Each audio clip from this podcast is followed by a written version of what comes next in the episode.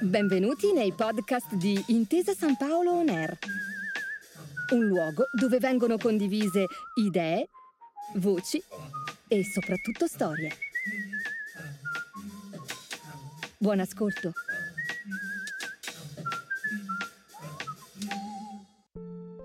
Benvenuti a Media Ecology, un podcast di Intesa San Paolo On Air dedicato al sistema dei mezzi di comunicazione, a come sono costruiti, a come influenzano la società. Io sono Luca De Biase. Alessandro Manzoni ha scritto molte versioni del suo capolavoro, I Promessi Sposi. I manoscritti delle varie stesure sono conservati come reliquie e sono preziose testimonianze del processo di elaborazione di una storia fondamentale per la cultura italiana. Peraltro, come si sa, nell'ultima versione l'opera comincia richiamandosi a un manoscritto seicentesco dal quale Manzoni dice di aver tratto la trama del suo romanzo.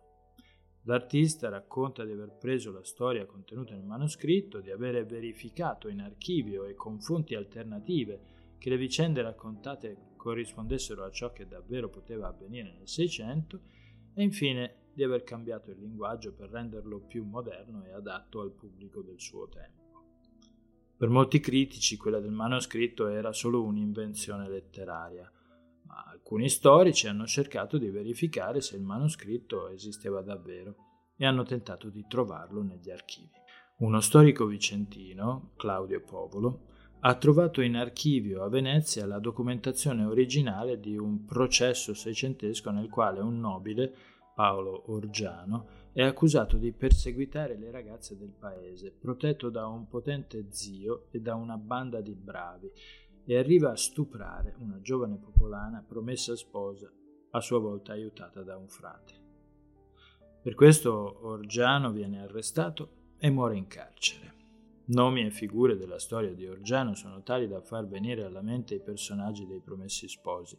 I fatti sono ben più crudi la giustizia invece è molto diversa, meno divina e più veneziana.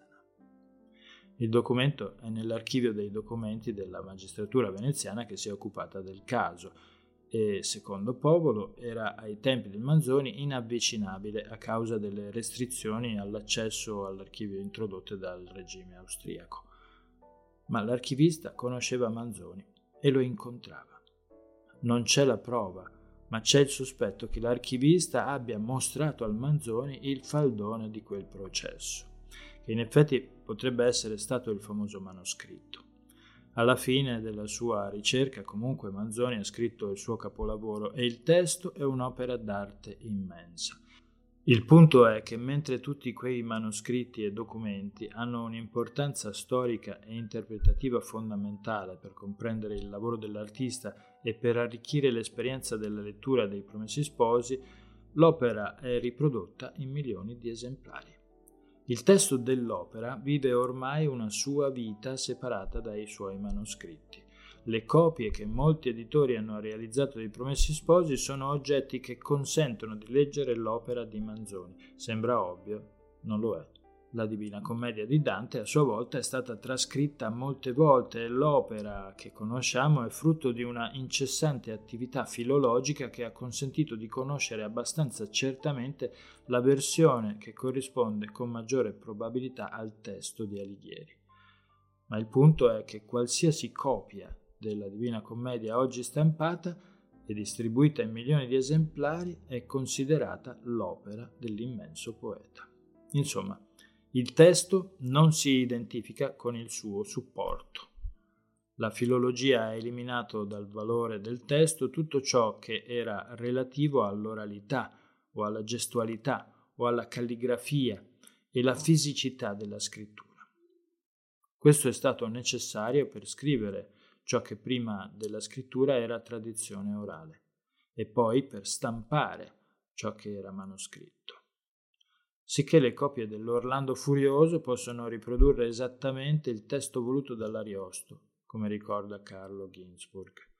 Per chi è interessato ai mezzi di comunicazione è affascinante notare che questo non avviene con le copie di un ritratto di Raffaello.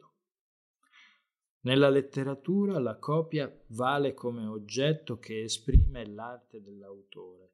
Nella pittura la copia non ha alcun valore artistico.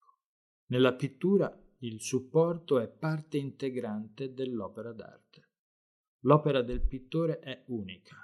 Perché non avviene lo stesso nell'opera dello scrittore? In questa puntata del podcast sulla media ecology si parte da questa domanda non tanto per rispondere.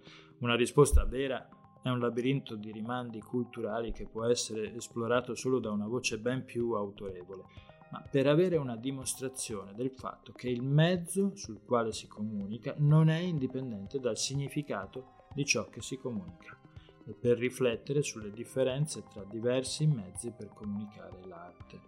In certi casi si tratta di differenze che contribuiscono a persuadere le persone a compiere azioni molto diverse, come dedicare a una copia digitale o cartacea della Divina Commedia tre anni di studio in qualsiasi curriculum scolastico italiano, senza spesso sapere dove si trovano i manoscritti più vicini all'originale. Oppure come pagare cifre astronomiche per avere l'originale dell'opera di un grande pittore, non essendo invece disposti a pagare alcunché per una sua copia.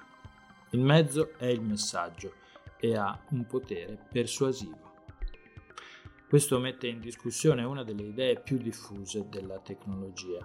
Esiste tutta una retorica di stampo tecnicistico che sostiene un'idea solo apparentemente convincente, l'idea secondo la quale le tecnologie siano solo strumenti neutrali che possono essere usati bene o male in base alle decisioni degli umani.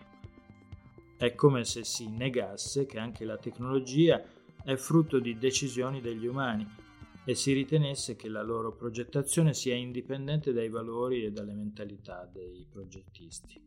In realtà non è così, non sempre, quasi mai. In realtà le tecnologie sono costruite in base alle mentalità di chi le progetta e sono pensate in modo da essere adatte alle mentalità di chi le deve usare. I mezzi di comunicazione sono tecnologie che servono alle persone per comunicare, ma sono anche tecnologie che comunicano. Devono convincere le persone a usarle, devono avere forme e interfacce che facilitano l'uso, possono contenere strutture comunicative tali da suggerire anche i modi con i quali dovrebbero essere usate e gli obiettivi per cui dovrebbero essere usate. L'interfaccia in particolare è il ponte di collegamento tra le macchine e gli umani. Serve agli umani per dare i comandi alle macchine, serve alle macchine o a chi le ha progettate per suggerire quali comandi dare alle macchine, con quali motivazioni, in quali momenti della giornata, per quanto tempo e così via. Una macchina può essere più o meno invitante, più o meno respingente. Uno studioso che ha ragionato molto sulla capacità delle macchine di persuadere le persone a usarle è Brian Jeffrey Fogg. Ha cominciato a interessarsi alla materia incrociando il famoso libro sulle capacità di persuasione della pubblicità, intitolato Persuasori occulti di Vance Packard. L'autore mostrava come la capacità persuasiva della pubblicità non fosse tanto nei messaggi espliciti dei creativi, quanto negli accostamenti subdoli e invisibili, se non all'occhio esperto dell'analista, tra i messaggi e alcune immagini attraenti, che, una volta associate al prodotto, agivano sulla psicologia degli spettatori alimentando il desiderio.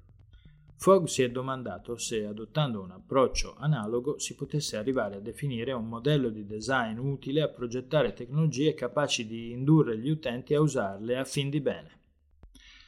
Analizzando le tecnologie e il comportamento delle persone che le usavano, Fogg ha costruito un modello relativamente chiaro in proposito.